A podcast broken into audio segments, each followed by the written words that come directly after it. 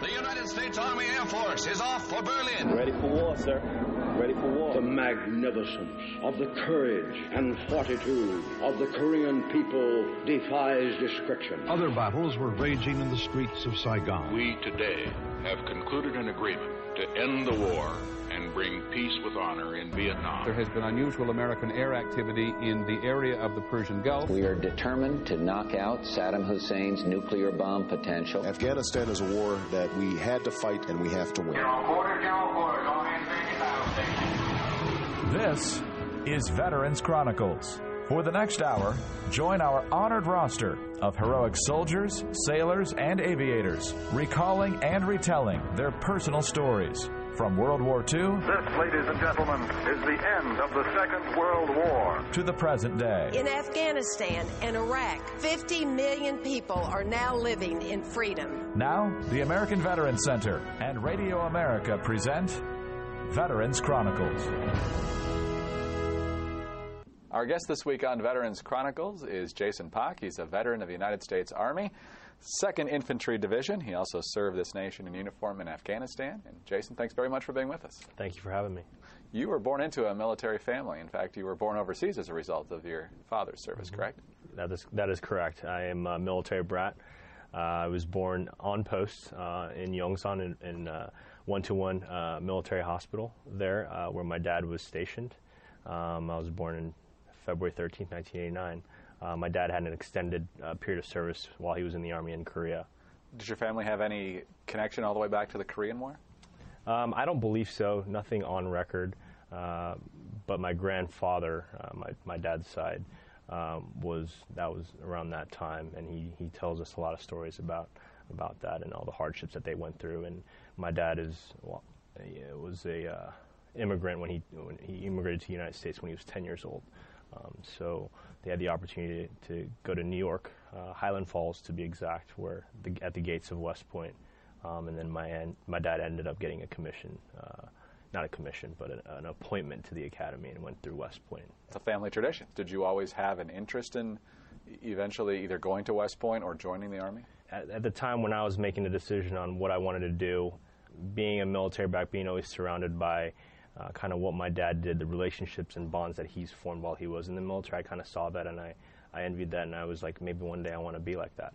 My mom was a little bit reluctant, and my, my dad was too at the time when I had told them that I did receive an appointment to the academy and I'd like to go to the academy. That's kind of what I want to pursue, uh, just because of the conflicts that we were involved when this was uh, post 9 11. Obviously, worries them as parents, and I definitely understood that. But the opportunities that were presented to me at the time, uh, something for the greater good, something that'll make me better, uh, I always thought, you know, going that route was going to help me out and establish a good foundation of uh, what I wanted to do later on in the future, even after the military. So I think it, it did that, did just that.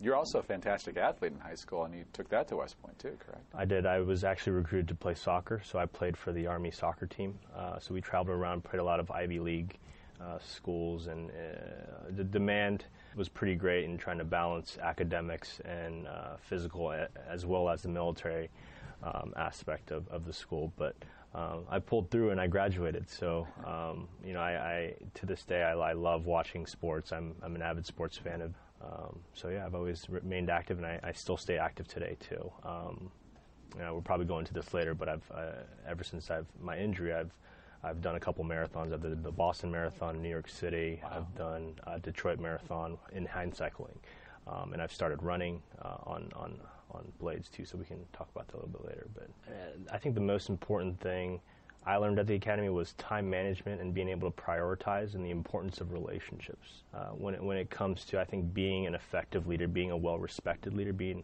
uh, someone that people truly look up to and want to uh, listen to is just it, it really boils down to the very basic concept of being a good person uh, in order to be effective anywhere. And that carried me through Ranger School, through all the military schools I've been to, even to Afghanistan. Um, if you're a good guy and guys respect you, they'll follow you, you know, wherever you lead them, pretty much. And so I, that's what I, I learned at West Point from probably day one. After graduation, you went to both airborne and Ranger School. Were those areas you were always interested in? Absolutely. Like when you're a cadet at West Point and among all the cadets, you know, going to like Ranger School is kind of the you know, hey, you should go to Ranger School because not it's not offered to everybody. It's only offered to a select uh, group of uh, cadets that choose the infantry branch. I myself was not an infantryman by trade. Uh, upon graduation, I was commissioned as a second lieutenant in field artillery in the field artillery branch. Um, so I actually had to compete for my slot to go into Ranger School. When you go through a school like Ranger School, you kind of you come out with a tab. You have the mark of going through uh, tough a school as Ranger School, and and uh, in a way, it's a uh, first impression uh, type deal that you know when you're in front of your soldiers, you know it kind of shows you that hey, you've been to something difficult, and you you, you know and uh, kind of. But it, shows that you've been through something tough, and you know that's kind of why I seeked out Ranger School, Airborne School. I've I've always had an affinity for jumping out of planes, so thought that was always cool. Um, in School in particular, we we did a couple night jumps as well, which I thought was exhilarating. I had a good time at Airborne School, and uh, I wasn't actually assigned to an airborne unit at the time, but that's kind of what I wanted to do later on, maybe after my first deployment. So um, I actually uh, was assigned to be an assistant battalion fire support officer to the, the battalion fire support officer. So immediately upon graduation from Ranger School, um, I reported to my first unit, which is in Fort Lewis, Washington.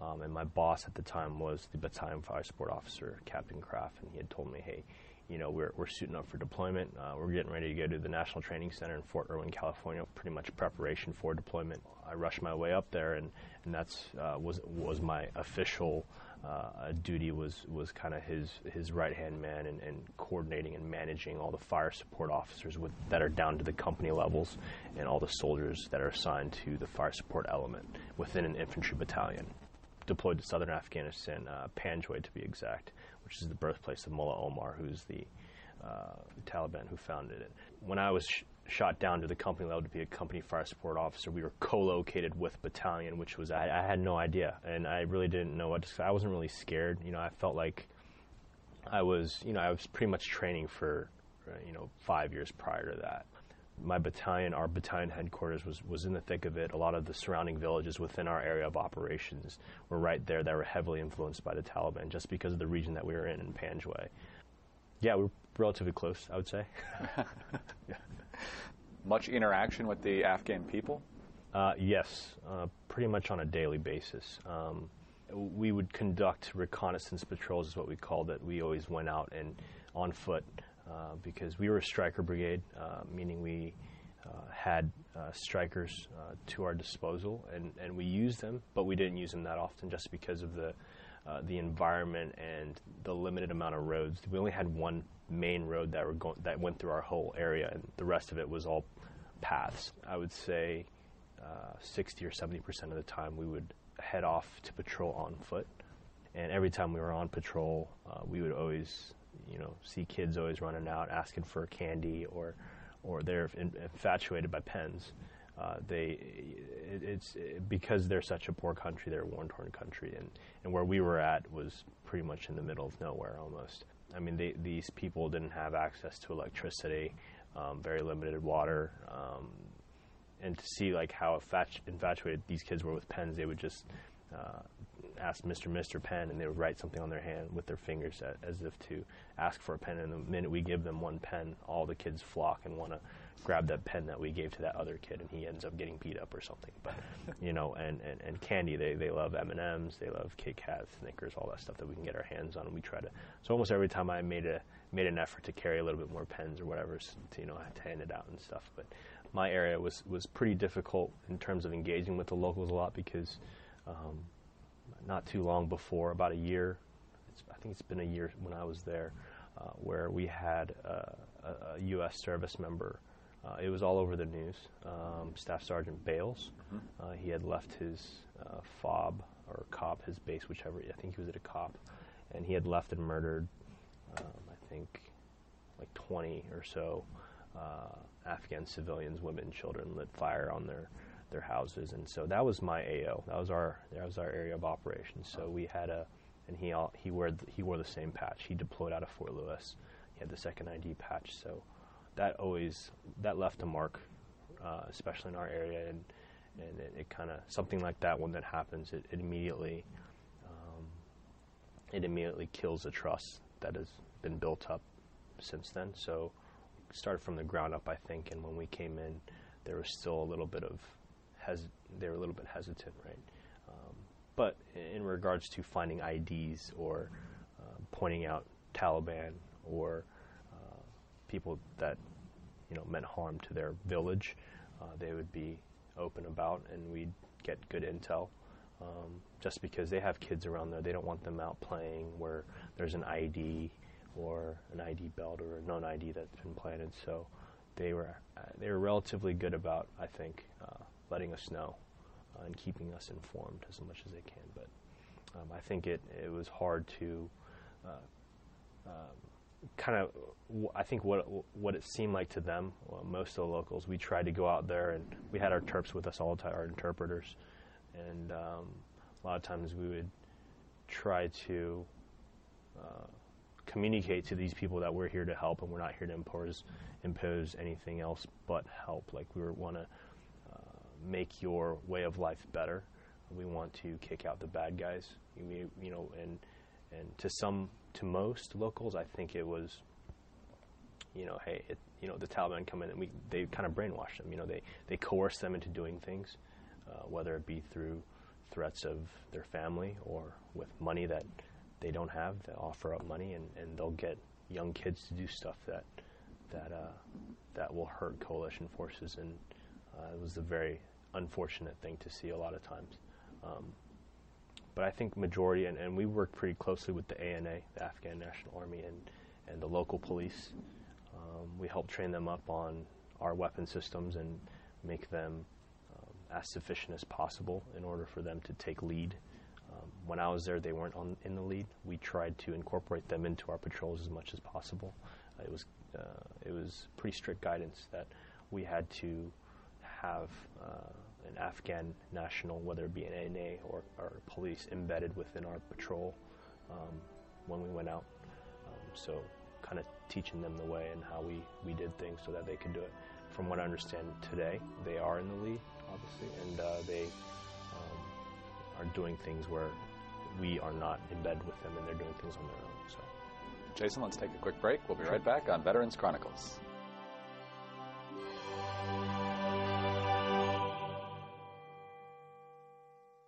Veterans Chronicles is now podcasting at RadioAmerica.org. Log on to our website, click on the podcasting icon, and look for Veterans Chronicles. Once there, follow the instructions on your computer to subscribe to our podcast. You'll always find our most recent program on the Veterans Chronicles podcast, in addition to past programs from our archives. The Veterans Chronicles podcast, free and online at RadioAmerica.org. Also available on Apple iTunes.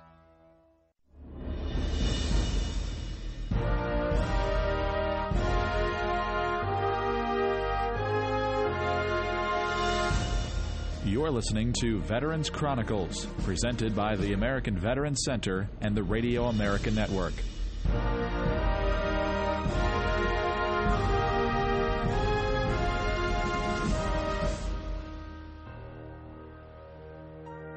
Welcome back to Veterans Chronicles. I'm Greg Corombos, honored to be joined today by Jason Pak, retired U.S. Army captain. We're going to get to the day uh, that changed your life. It was December 12th, 2012. Mm-hmm. Explain what your duties were that day and, and what happened. That day was, uh, it started out unlike any other day. Uh, I was a company fire support officer to be exact. It was a routine patrol. At the time that I was injured, when we had deployed, uh, I was actually in charge of four forward observers, I'm sorry, that were directly reported to me and were assigned down to the platoons. So within an infantry company, there's four platoons, and then an FO was assigned to each platoon. A platoon leader would usually be a lieutenant, which was the rank that I was um, at the time. Prior to de- deployment, one of my FOs uh, realized he had a really bad headache and went to the emergency room. It was known that he had a brain cyst, so he had to go into emergency surgery. And this was the night before we were get on a plane and go to Afghanistan. So uh, we deployed without an FO myself and my NCO covered down for that platoon every time they were out on patrol. So I direct, directly reported to the company commander. Platoons rotate in and out of, of duties within our responsibility, right? So almost every time uh, one of our platoons within our company went out on patrol, I was pretty much going out. At that rate, I was going out maybe three or four times a week. That particular day, like I said, was unlike any other, and we were actually tasked out to escort an engineer unit. They were building roads, humanitarian aid. You know, they wanted some support from the infantry guys just in case something bad had, would would go down. Going nearby a village that we had not been into yet. It was known uh, from the prior unit that we actually replaced that that village had a lot of suspicious activity in it, and they have confirmed that Taliban have been operating uh, within there but they were operating very close by to there, these engineers. So we had um, escorted them, set up in our uh, support by fire positions, and and then I, I was on the radio as a fire supporter. I'm monitoring multiple radios, multiple frequencies. Battalion had relayed that there was insurgent activity nearby from our location. I think roughly about maybe six, seven hundred meters away. They had given the green light for an airstrike to occur. I'd relayed that to the platoon leader and to all of our guys, and we had to do what's called a battle damage assessment, uh, meaning every time we conduct an airstrike of some sort or we are involved in any kind of troops in contact, it, it, finishes out. We do a battle damage assessment where we cordon off the area. We go see the damage and see who's been killed or who's been injured, and um, make sure the locals don't go out. And, and, a lot of times, what they would do is they would go out and grab what's left of whatever body part and they put in their little thingies and run off. And to prevent that, you know, that's that was our guidance, and we had to do that. I distinctly remember talking to the helicopter pilots and telling them that we do need to do a ground BDA. Um, they sound a little bit hesitant, saying, "Hey, you know, where we conducted the airstrikes, a little bit suspicious, area. We don't recommend going on foot or there." But it was guidance from higher. I think this was a brigade level guidance that every time we did, we, we need to. And I, I remember saying, "Hey, okay, we still need to go over there and and re- recover what's left of, of, of them and cordon off that area. And I, I, got some assistance from the helicopter pilots and where we needed to go, and we set on foot and, and we were on the way. The lead man was, I remember, Specialist Hadley has a counter ID equipment. Uh, we call it the Minehound. Uh, it's a metal detector. It just detects any kind of signature of, of metal wires, uh, whatever. And he's he was specifically trained on that uh, to find IEDs and we always maintain a single file line. We always marked off what's called the path of life, meaning it hasn't been cleared from the minehound, and so don't step outside of the path of life. And the squad leader behind him was Sergeant Mack, was the second, and I was the third behind him, uh, telling them pretty much where to go, where to turn, and where the body was.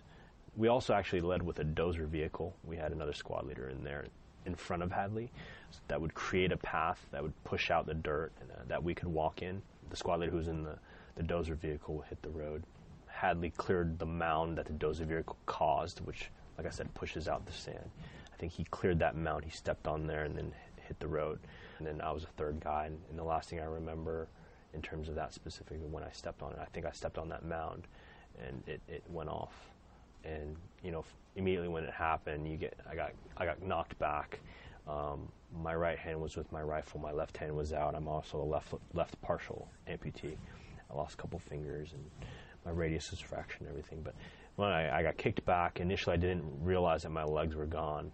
Um, like the initial maybe 15, 20 seconds was my eardrums were blown out. I can't hear anything. I just hear a flatline beep. I hear, and then as as uh, a couple seconds go by, I can start hearing people yelling, uh, yelling who's hurt or who's hit and what's going on. And and I just remember Sergeant Sergeant Mack, uh, and then maybe the others the other squad leader behind, who was Sergeant Donahoe, coming up to me and saying, "Sir, you're going to be all right," and um, pulling me to uh, pulling me back per se by my my IBA, my Kevlar, and um, and then s- starting to apply first aid. I remember the first thing, like I said, the first thing I noticed was my hand. It was blood. There was blood everywhere, but it was uh, because it was a really sandy, dusty area. Just big puff of sand still still around, and so I remember looking at my hand. I was like, "Oh, something really bad ha- happened. I hope you know no one else is hurt." And next thing I know, they're applying tourniquets to both of my extremities. From what I remember, I think there were two or three on each extremity, and they put two on my arm as well. Um, and then as time kind of kept passing on, I was fully conscious throughout the thing. I was going in and out. I was losing blood at a very alarming rate. Jason, let me pause you right there. Yeah, sure. When we come back, we'll finish your story. Sounds good.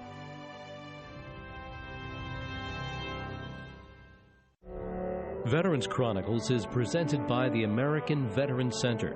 an educational foundation dedicated toward preserving the legacy of America's servicemen and servicewomen of all generations. The center is home to two organizations the World War II Veterans Committee and the National Vietnam Veterans Committee, each working to tell the stories of their respective veterans.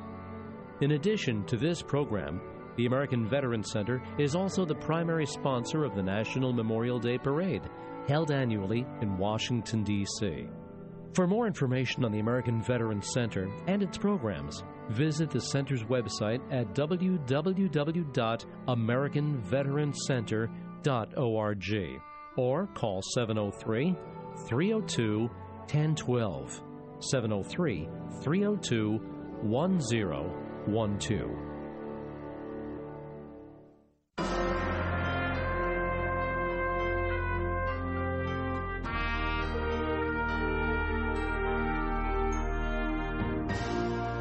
From Radio America and the American Veterans Center, this is Veterans Chronicles.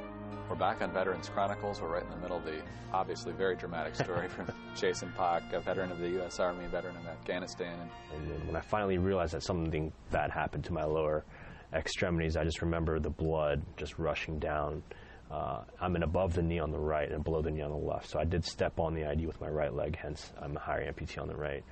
Um, and then the left, I guess, caught the bad, just caught it, I guess. And um, anyway, because your femoral artery is on the right side, I remember like, my heart beating to like my blood coming out. It was really weird. It was like, and I can see the blood coming, and they were tightening the tourniquet and tightening it.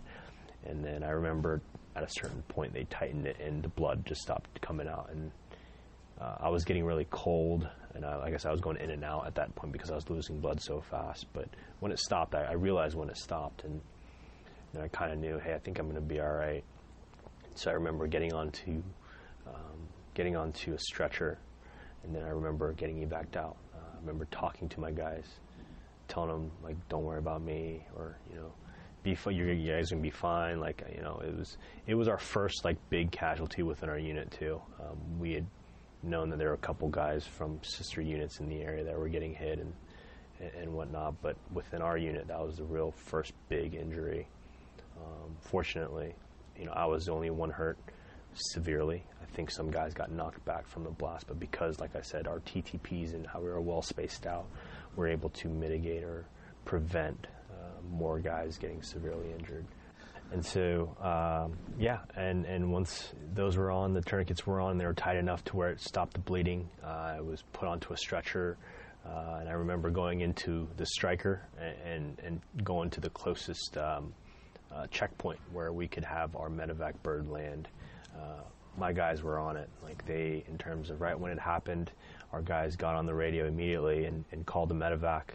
Fortunately, medevac was on the ground or I was, I think he was in the air and, and on the ground and landed before we even got to the checkpoint. So uh, I remember getting off the Stryker, uh, being evac off of the Stryker, and the medevac bird already being there. I remember seeing my first sergeant uh, from the company, First Sergeant Cardona, uh, talking to him, saying, "Hey, hey I'm going to be all right, First Sergeant. Make sure everyone else is fine. Um, don't worry about me." And so, and then I remember getting on the bird and, and getting evac out and speaking to the uh, uh, the medics on the on the medevac bird and them asking me where I was from, you know, what day it was, and all that stuff. And I didn't get hit with morphine until I hit the medevac bird, I believe. Um, in terms of pain, I mean, it was painful, but it, I don't think it was. Uh, you know, it was the adrenaline was pumping so fast, you know, that it, it's hard to it, you know, describe it. You know, it's just uh, just goes.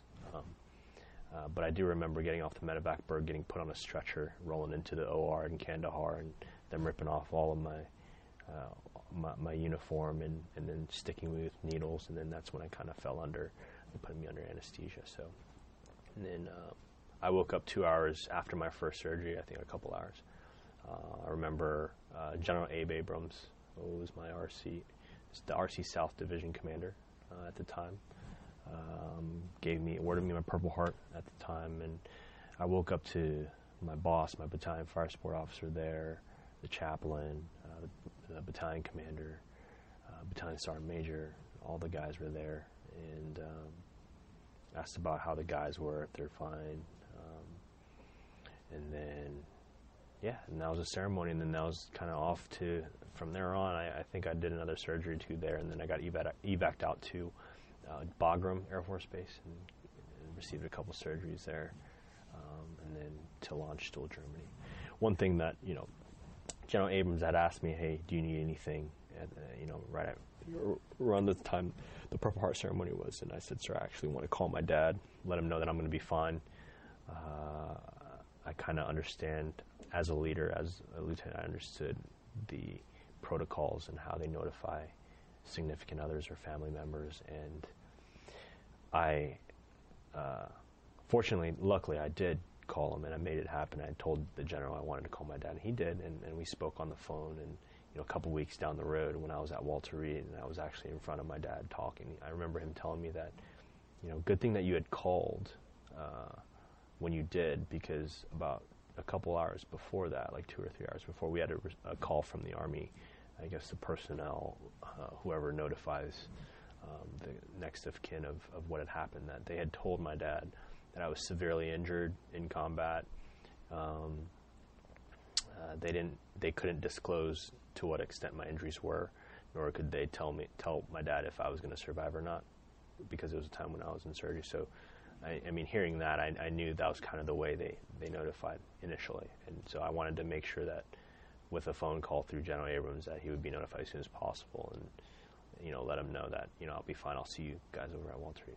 And so yeah, and then like I said, from Landstuhl and then to, Wal- to Walter Reed in Bethesda. It took me, I think, four days to get there. Wow. Um, so from December 12th uh, and the day it happened, I got to Walter Reed on December 16th. So pretty quick. Pretty quick indeed. Yeah. Mm-hmm. So. I think the thing most people are going to be so amazed by is mm-hmm. you obviously knew, even if you didn't know the full extent of your injuries when you were. Right. The first thing you wanted to know was how the rest of the guys in your unit were doing.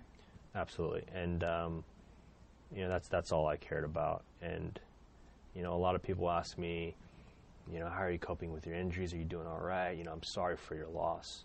Um, but I always say, you know, don't be sorry. You know, and and if you're gonna thank someone, thank those guys out there. You know, I'm happy and I'm glad that I uh, bared the responsibility to be a double amputee, and I'm glad I was the one that stepped on that ID that day.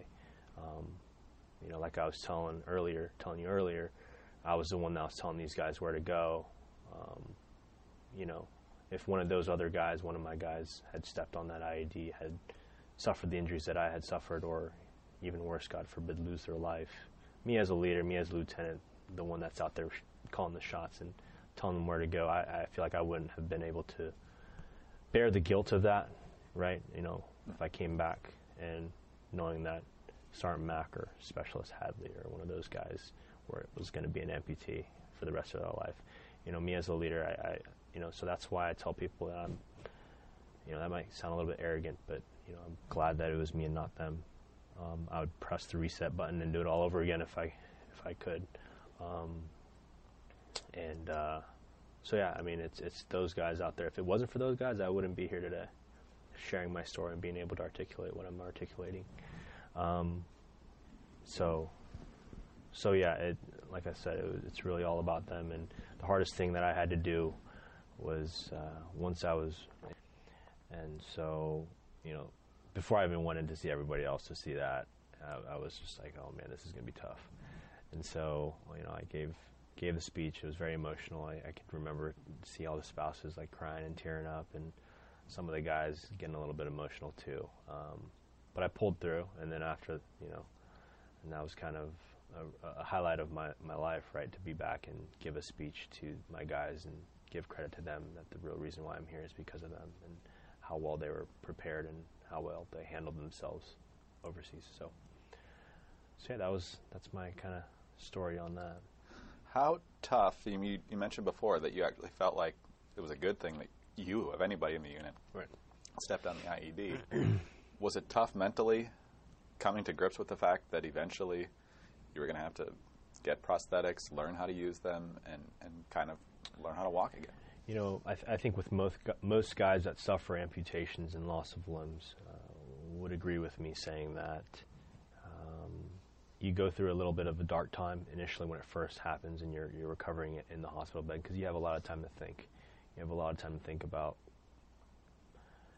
you know, oh man, how is my life going to be different? You know, I was always aware that there were guys that were losing limbs and whatnot, but I didn't, you know, I didn't know what it would actually be like to be them, right? You know, you could only you could only see those kind of news stories on on TV and, and, and read articles about them, but to actually be in the shoes of one of them um, or in the prosthetics, uh, it's uh, you know I, I realized that hey, you know this is this is something that's you know you could think of it as a setback, but for me, I, I convinced myself that it was gonna it was gonna be something that's gonna make me stronger and make me better. Uh, that I was gonna make this. Uh, I wasn't gonna make this define me. I was gonna. I wasn't gonna make uh, this um, prevent me from doing the things that I love doing.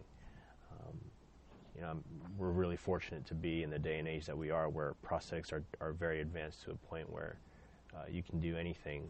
Um, whether it be skiing, mono skiing, you know, you could do water sports, jet skiing, cycling. You can do upright cycling, no matter, uh, you know, you, no matter what, with how advanced uh, the technology is nowadays, and it, it just gets better and better. And so, um, and another thing that I would have to say is a lot of the guys, uh, my fellow like wounded guys that that came before me, would come in and you know, after the first two weeks, they would come in and talk to me and tell me, "Hey, sir, everything's going to be fine." You know, you know. The worst was when was when a guy named Staff Sergeant Travis Mills, who is a quadruple amputee, he came in. He has this energetic, crazy, awesome personality, and he scared my mother with this his crazy arm prosthetic and spinning it 360 and all this stuff. But he came in and told me, "Hey, sir, like you're to be fine." Jokingly, you only lost two legs and a couple fingers. I lost all four of my, my limbs, but there's nothing stopping me from what I want to do today. I'm here with my baby girl. I'm here with my wife. I still have my brain, and, and, and I'm doing awesome things. And he came and walked in with these process. And this is before, like like I said, it was only like two or three weeks after I was injured, and to see that is, is a sh- was a shocker. I was like, oh man. And then after those type of visits, and he wasn't the only one. There are numerous. Uh, you know, I can name so many that, that came and helped. You know, gave me that extra push and guys that are in my shoes and saying that you're going to be fine. It's all downhill from here. It's not not an uphill climb. Um, so I realized, hey, it's not that bad, and and here I am today, and I'm working full time, and I wear suit a suit every day to work, and more than half the time, people don't even realize that I'm a double amputee, and at all. So, um, like I said, it's it's it was something in the beginning where you kind of, me being a soccer player in college and everything, I kind of every time I do watch a soccer game or I see soccer on TV, I kind of look and I say, "Oh man, I can't really play like I used to." But if I really wanted to, I could probably could play, but just not as well. But um, aside from that, like I said, there's really no other reason for me to feel sorry for myself. I did what I did. It was my job. It was my duty. Nothing more. Were you planning to have a career in the service initially? Uh, you know what? I really did. I, I wanted to actually go to and be assigned in the Ranger Battalion. I wanted to to transfer over to uh, I think it's Second Ranger Battalion. I think they're located at Fort Lewis, and uh, I wanted to put my packet together while I was in deployment, and that was kind of the career path that I was going to go into because I had went to Ranger School. I had a tab as a as a fire supporter. Um, I think at the time when I was going through, there was a higher demand for fire supporters to come into the Ranger, Ranger Battalion, and as a, as a fire support lieutenant with a ranger tab and a deployment under his belt, I think it would have been a good uh, leeway into that. So I, I actually did want to stay in in the military, but you know I always tell myself that an opportunity and one door closes and three or four open at the same time, and it really did. Um, so unfortunately, I am not able to do what I always wanted to do um, in terms of staying in the military and serving with my guys and being down at that level. So if I'm playing a small role if any at all, I feel like I'm doing something for the greater good in a way. So, Jason, it's an amazing story. Thank you very much Absolutely. for sharing it. Anytime. Thank you. Jason Pak, veteran of the U.S. Army, veteran of Afghanistan, joining us today on Veterans Chronicles. I'm Greg Corombos. Thanks for listening.